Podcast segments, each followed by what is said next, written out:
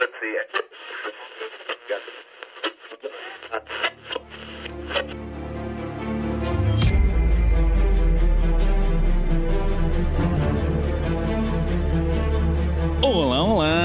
Você que acaba de sintonizar em mais um episódio aqui da Rádio Oslo. Seja mais uma vez da Prapaja Luvat. Eu sou Tiago El Vulgo Rames e hoje vou apresentar um boletim diário mais.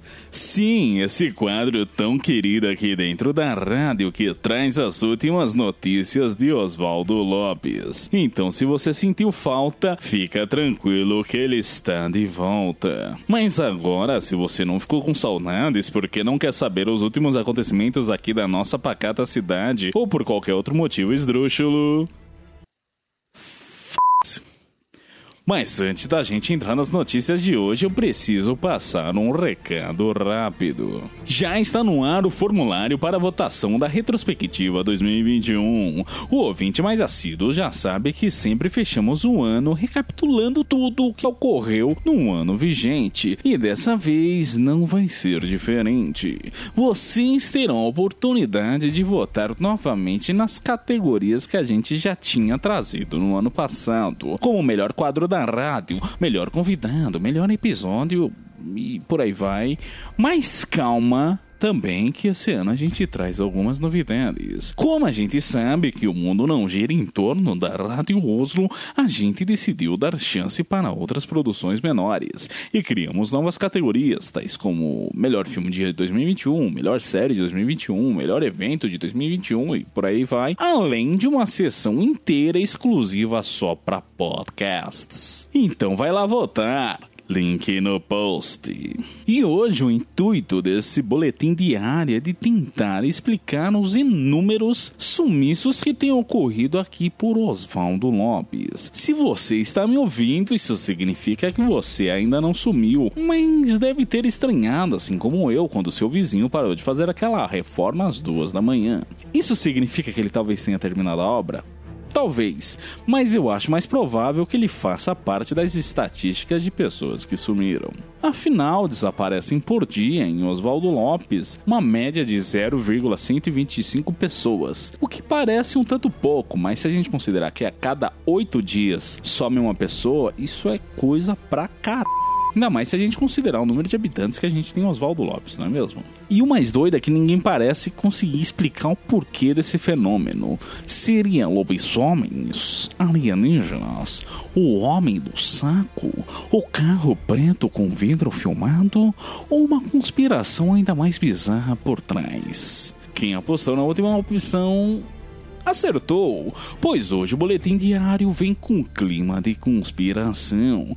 Rapaz, ou moça, ou Elo, você está prestes a ouvir a mais escabrosa, intricada, complicada e confusa história que anda percorrendo o imaginário dos Oswaldo Lopenses de Oswaldo Lopes, em uma saga que envolve a CIA, os fundadores dessa cidade e uma conhecida marca de café nacional, o que não falta é dedo no c... e gritaria. Mas como vocês bem sabem, a Rádio Oslo imparcial e também dará espaço para outras teorias ridículas. É... Quero dizer, válidas. É que, junto ao meu novo furo de reportagem, que é o único correto e verídico, há mais algumas pessoas que acreditam em umas teorias que explicariam esses tais desaparecimentos. O primeiro vem de gente que já perdeu o juízo e o discernimento da realidade e que acreditam que tudo isso é obra de alienígenas, um tal de Croston Trau ou qualquer coisa do tipo. E um segundo grupo que acredita que tudo isso não passa de uma grande gangue criminosa que está sequestrando todo mundo para quando sequestrarem pessoas o suficiente pedir resgate ou fundar um novo estado. E tem eu que não acredita em nada disso. Mas seja como for, eu fui até as ruas de terra desta bela cidade para ver essa história a fundo e trazer para você, ouvinte assíduo, que não pode vir uma história escabrosa que já bota os ouvidos para ouvir. Então pegue seu cotonete, dê aquela lustrada no salão e se prepare, porque hoje eu vou narrar e trazer uma fofoca quentinha em primeira mão só para você. Vem comigo.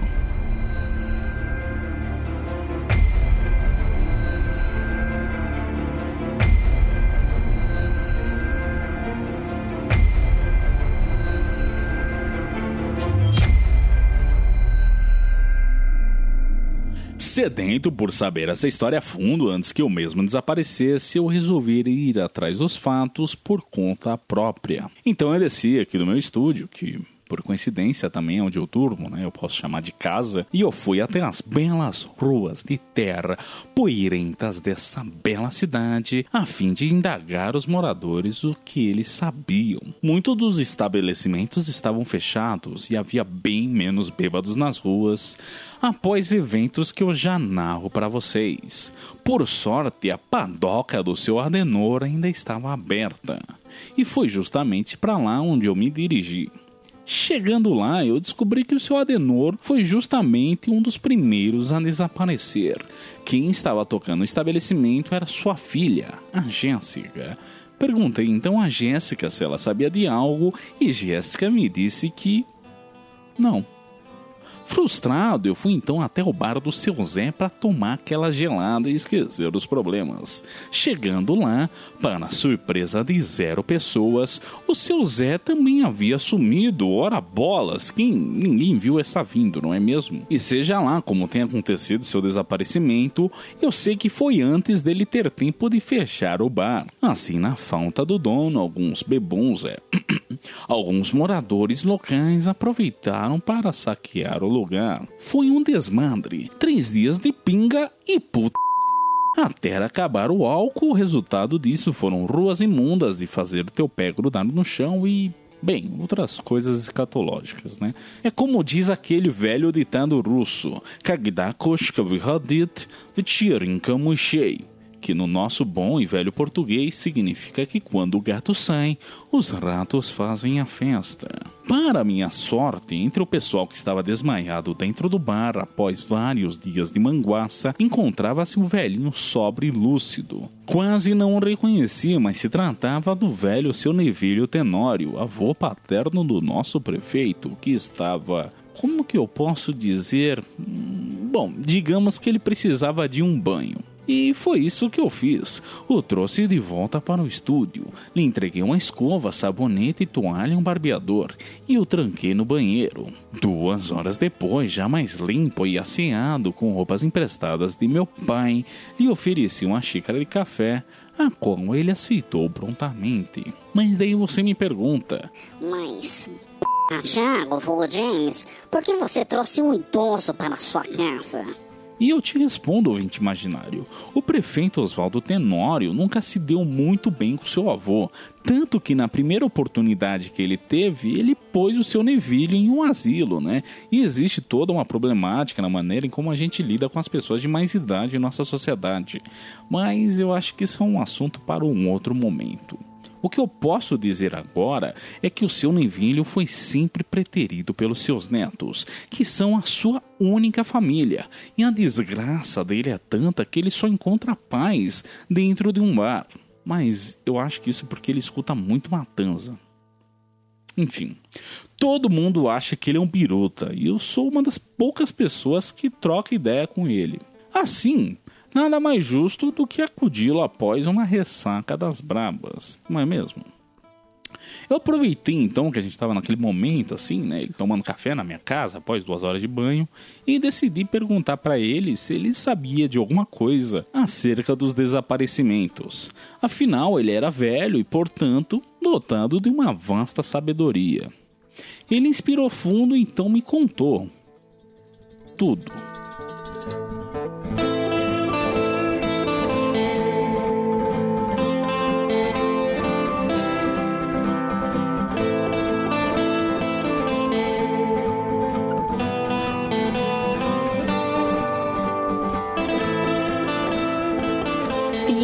Começou com as ovelhas.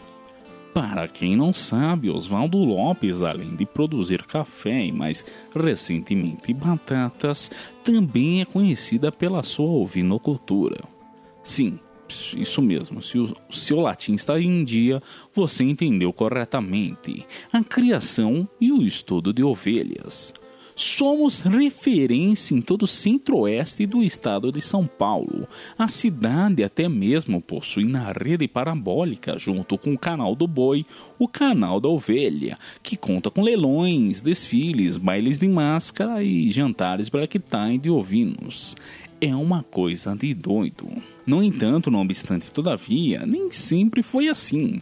Logo no começo, lá na década de 90, quando Oswaldo Lopes ainda pertencia à Torralta, os agropecuários encontraram diversas dificuldades e viram inúmeras crias de ovelhas simplesmente não vingarem. Era realmente tudo muito triste e frustrante. Então, da noite para o dia, viu-se correndo pelos passos da fazenda do seu Tobias vinte cabeças de ovelhas adultas. E ninguém soube muito bem como aquele milagre da natureza poderia ter acontecido. Disse o seu Tobias que as ovelhas tinham vindo de noite em um caminhão com catalisador. Tecnologia essa que não existia nos caminhões aqui de Oswaldo Lopes e que por isso, por conta desse aparato, não se pôde ouvir o caminhão singrando pelas estradas. Quando perguntaram um dos faróis, o seu Tobias disse que as lâmpadas tudo tinha queimado e que por isso o motorista teria vindo no escuro.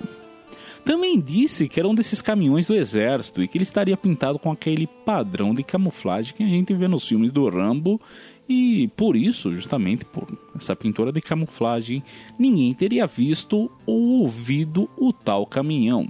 Seja como for, quando perguntaram por que algumas ovelhas tinham duas cabeças no lugar de uma, ele simplesmente, né, o seu Tobias simplesmente deu de ombros e disse que era coisa do rio Tietê, uma vez que as ovelhas teriam vindo da capital. Os moradores logo compraram essa desculpa, porque afinal nenhum deles tinha ido até São Paulo e não sabiam nem que cheiro tinha esse tal de Rio Tietê. As semanas que se seguiram foram marcadas pelo crescimento vertiginoso de ovelhas pastando pelos pastos do seu Tobias. No segundo dia havia o dobro de meh, e no terceiro o triplo. Os outros fazendeiros não perderam tempo e foram logo comprando parte do gado do seu Tobias. O mesmo efeito miraculoso pareceu agraciar seus rebanhos, que foram também crescendo exponencialmente ao ponto deles terem que expandir seus cercados e lotes de terra e toda a logística necessária para comportar um rebanho mutante de ovelhas mutantes. E para cuidar dos custos de cuidado e zelo de um rebanho desse porte, a solução encontrada para tirar algum lucro disso foi apostar no comércio de casacos e outros produtos têxteis de lã. Isso se revelou pouco lucrativo, uma vez que Oswaldo Lopes faz um calor da desgraça e houve pouca, na verdade, nenhuma demanda. Ninguém quis comprar os peludos casacos dos agricultores, e assim não houve outra saída senão voltar-se os olhos para o mercado externo. Por sorte, o seu Joaquim Nazário tem alguns conhecidos de Bariloche e conseguiu fazer uma conexão comercial. O acordo foi bem simples. Ele entrava com a bunda e os argentinos com La Pica. Assim, todos saíam ganhando. E essa ponte de comércio de casacos de lã entre Bariloche e Oswaldo Lopes proporcionou a Oswaldo Lopes muitos avanços econômicos que teriam em muito ajudado toda a cidade, não fosse iniciativa privada, que concentrou todo o capital acumulado nos bolsos dos agropecuários e dos empresários argentinos. Bom, pelo menos o povo de Oswaldo Lopes é um grande consumidor de carne de cordeiro, não é mesmo, né? Veja só, pela bagatela de 90 reais o quilo, isso antes da pandemia, todo Oswaldo Lopense tem o privilégio de ir até o açougue mais próximo e ficar olhando todas aquelas belas carnes expostas nas frigoríficas. É uma maravilha. Viva Paulo Guedes! Tudo isso parece muito bonito, muito lindo, né? Parece um típico case de sucesso digno do meu sucesso.com. No entanto, a verdade não é bem assim. Porque sim, a Rádio Oslo foi tirar esse caso a limpo e descobriu que tudo isso não passa de uma bela de uma boa história para boi dormir. Ou no caso, ovelha, né? Porque o pessoal, quando tá com insônia, conta cordeirinho, né? Pra ficar com sono. Enfim. Após extensas pesquisas que envolveram a Wikipédia, o podcast Mundo Freak Confidencial, documentos guardados nas sete chaves na prefeitura e moradores locais aqui da região, eu descobri que a história não é bem assim. Os documentos da prefeitura, por exemplo, me confirmaram que houve um acordo entre a então subprefeitura de Oswaldo Lopes, que pertencia na época a Torralta, e os Estados Unidos, onde o prefeito Oswaldo Lopes, ou Oslo para os íntimos, deveria ceder alguns acres de terra, depois do Moinho de Pedra, junto à terceira margem do córrego Terêncio Vargas. Se tratava de um terreno de 24 hectares, que não pertencia a ninguém, pelo menos não até ser ocupado por agentes da CIA. Sim, você ouviu certo, não é o pessoal do Bom Dia e Companhia, mas sim agentes de inteligência norte-americana, que aproveitaram esse espaço cedido aqui no do mundo para instalar um laboratório de ponta. Para os padrões da década de 90, é claro. E o mais interessante é que a compra do terreno é bastante próxima à compra do seu Tobias de gado de ovelhas, que segundo ele teriam vindo da capital, mas agora a gente sabe que isso não é verdade e que essas ovelhas não vieram de outro lugar senão do laboratório da CIA. Mas daí você ouvinte me pergunta: Mas Tiago, Vogon James, tudo isso que você está dizendo é assim, muito bom, muito top, mas como você pode confirmar isso?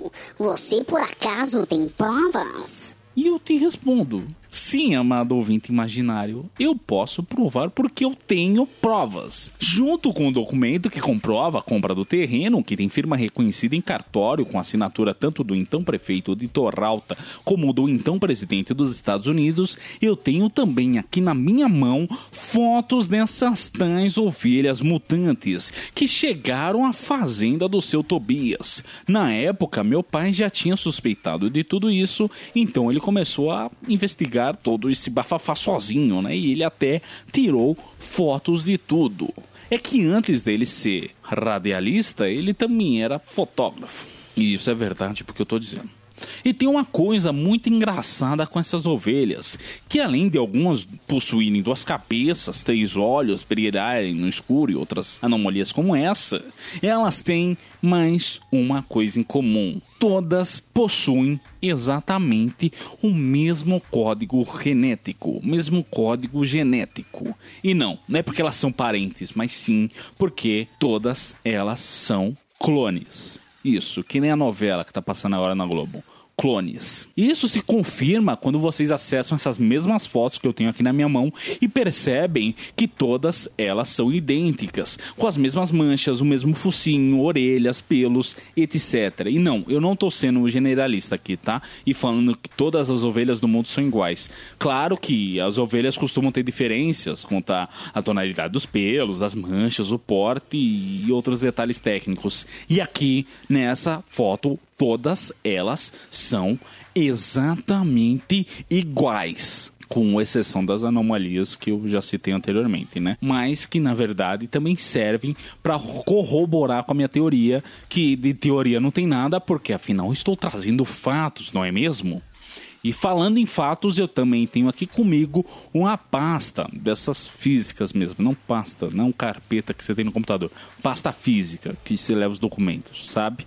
E nela tá escrito na capa o seguinte: dossiê Dolly, junto com carimbo escrito Top Fucking Secret. E eu poderia ficar aqui por horas trazendo vários pormenores contidos nessa pasta física, comentando acerca dos códigos genéticos, centrífugas, tubos de ensaio, líquidos coloridos e outras paradas que são claramente científicas e que eu com certeza não me inspirei em filmes sci-fi da década de 90 para falar, mas a real é que essa clonagem de ovelhas que foi o ponto motriz de toda essa investigação minha, é só a ponta do iceberg do dossiê Dolly. Porque, assim, tem muitas outras paradas sinistras que a CIA fez em solo tupiniquim. Eles, né, a CIA, por exemplo, se aproveitaram do solo fértil aqui da região e da produção cafeicultora já vigente e inventaram a tecnologia da cápsula. Sim, sabe essas cápsulas que vocês usam em cafeteiras na, na casa de vocês? Que pode até parecer prático, mas é super faturado, não faz sentido nenhum você comprar essas porcarias. Pois então, foi a CIA que fez em parceria com uma conhecida marca de café, que inclusive tem sede aqui em Oswaldo Lopes. Coincidência? Eu acho que não. E a CIA também explorou as propriedades do café para criar um soro de super soldado.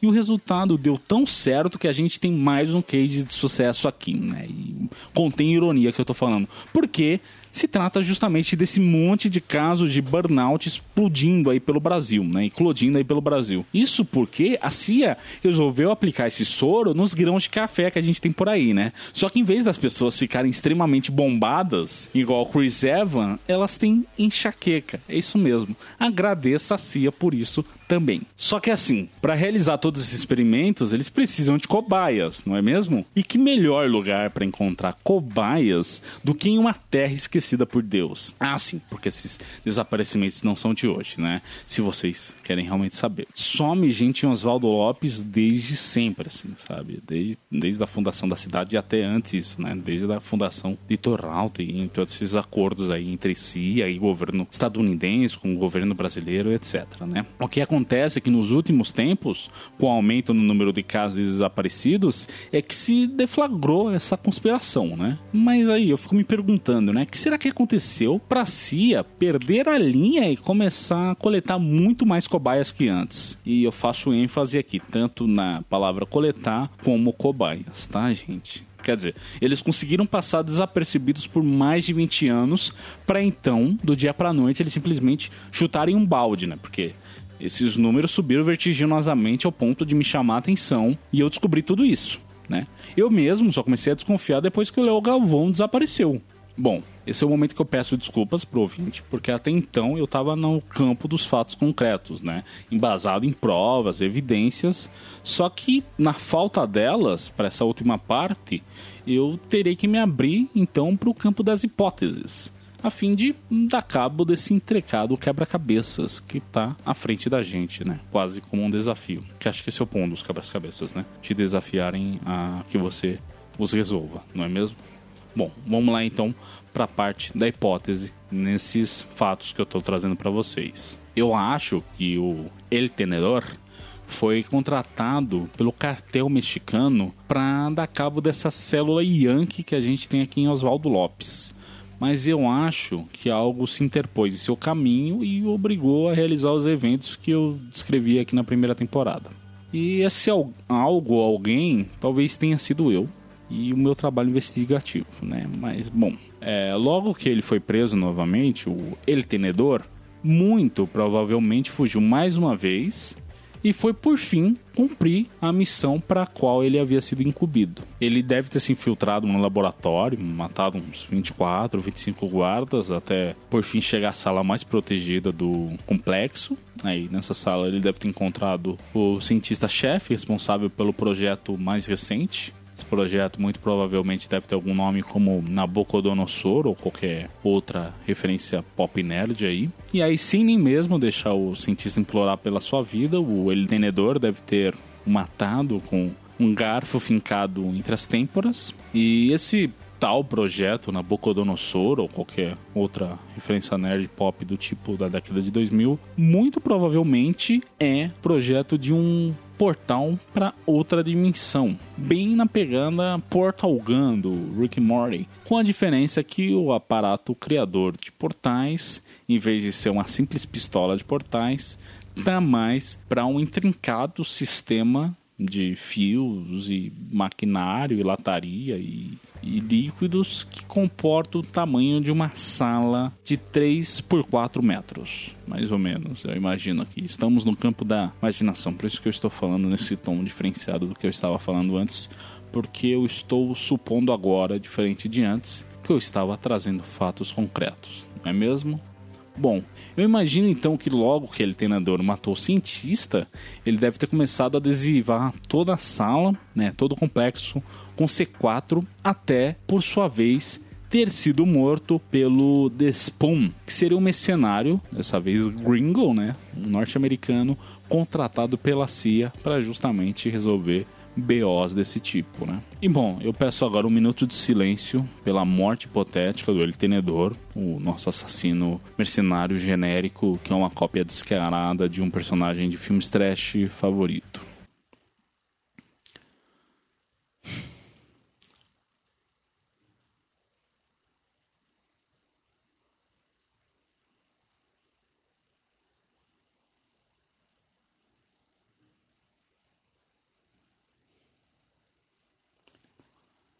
Assim, a CIA, temendo que o governo mexicano mandasse outros mercenários para dar capo às suas operações, decidiu acelerar as coisas e sequestrar muito mais pessoas, né? O resultado disso a gente viu no começo do episódio. Claro, tudo isso são hipóteses, né? Como eu já mencionei aqui, e a gente não tem nada concreto. Mas se você ficou um pouco apreensivo com toda essa história, eu acho que você deveria ficar mesmo. Sabe do que mais? Eu acho que é melhor você juntar suas coisas e mudar de cidade e nem avisar ninguém e não olhar para trás, especialmente agora. E antes da gente mudar de bloco, eu queria saber se tem algum ouvinte aí, algum querido e amado ouvinte, que sabe como que apaga arquivos de pendrives criptografados é que chegou um aqui em casa recentemente e ele tá todo espanhol e tem várias fotos comprometedoras de uma organização global e eu acho que ia ficar um pouco chato, né? Se invadissem minha casa e encontrassem isso entre as minhas coisas. É isso. Me mandem e-mails. É osloradiocontato.gmail.com explicando como que faz isso.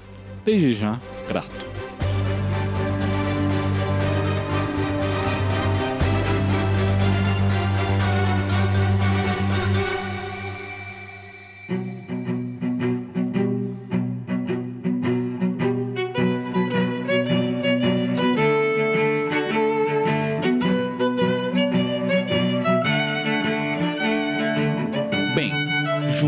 Teorias mais concretas, embasadas, que afinal de teoria não tem nada, porque eu trouxe provas, a gente tem também alguns delírios coletivos e surtos de alguns oswaldolopenses que juram de pé junto terem visto OVNIs. Mas eu acho que tudo isso não passa de uma cópia descarada e mal feita de um outro caso já conhecido do interior que muito esteve presente no imaginário do povo brasileiro na década de 90. Sim, eu estou falando do caso do incidente de Varginha, um surto coletivo que ocorreu na cidade de Varginha, interior de Minas Gerais, em janeiro de 1996.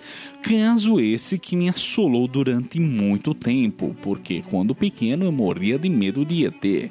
E um dia, surfando pelas interwebs da vida, eu decidi pesquisar na Wikipedia o ano em que eu nasci. Aí eu descobri esse incidente e então fiquei meses sem dormir. Mas esse trauma da minha infância eu já superei e eu tenho para mim que ETs não existem. Por isso eu nem vou perder tempo com essa balela toda, né? Vou simplesmente resumir que alguns oswaldolopenses pensaram ter visto os objetos voadores não identificados sobrevoando Oswaldo Lopes, mas isso se deu somente de noite e todos os relatos foram feitos por maconhistas, né? Cheiradores de maconha. Então não dá para botar muita fé no que essa gente fala, né? Fora que qualquer objeto voador que não se identifique pode ser considerado um OVNI. Então necessariamente não são aliens, né? Pode muito bem ser um disco voador que está sem a sua placa de trânsito. Vocês já pararam para pensar nessa possibilidade? E eu acho que essa galera tá vendo o South Park demais, né? Porque eles tinham entendido que, como eles haviam visto discos voadores sem placa voando pela região, os aliens piloto dessas naves não identificadas estariam sequestrando pessoas e enfiando sondas naquele lugar, sabe? E que isso explicaria os acontecimentos, né? Todos esses desaparecimentos que estamos tendo por aqui. Loucura, né? E falando em loucura, em surto coletivo, temos também a nossa cota de lendas urbanas, dando as caras por aqui. Isso porque tem gente que acredita que os desaparecimentos só podem ser obra da gangue do carro do vidro filmado. Essa teoria popular se baseia na ideia de que haveria uma quadrilha muito bem articulada e financiada também pelo mesmo cartel mexicano que estaria sequestrando pessoas e as obrigando a passar contra sua vontade pela fronteira entre os Estados Unidos e o México. E essa migração forçada teria como intuito, por sua vez, inserir cada vez mais brasileiros dentro do estado da Flórida, legalizá-los enquanto cidadãos legais, para que assim se estabelecesse um quórum mínimo que, ao passo de uns 12 anos, viabilizasse a independência da Flórida para que esse estado posteriormente fosse integrado ao Brasil como nosso 27º estado. Bom, seja como for, eu acho que seria massa se a prefeitura tomasse alguma providência, né? Valendo-se de uma teoria ou outra, seria bom que a prefeitura ajudasse, né, com o desaparecimento das pessoas, fazendo que não se desaparecesse mais gente, né? É, afinal, como que o prefeito espera se reeleger se não tiver mais nenhum cidadão ou cidadã em Oswaldo Lopes? Enfim, hashtag fica a dica.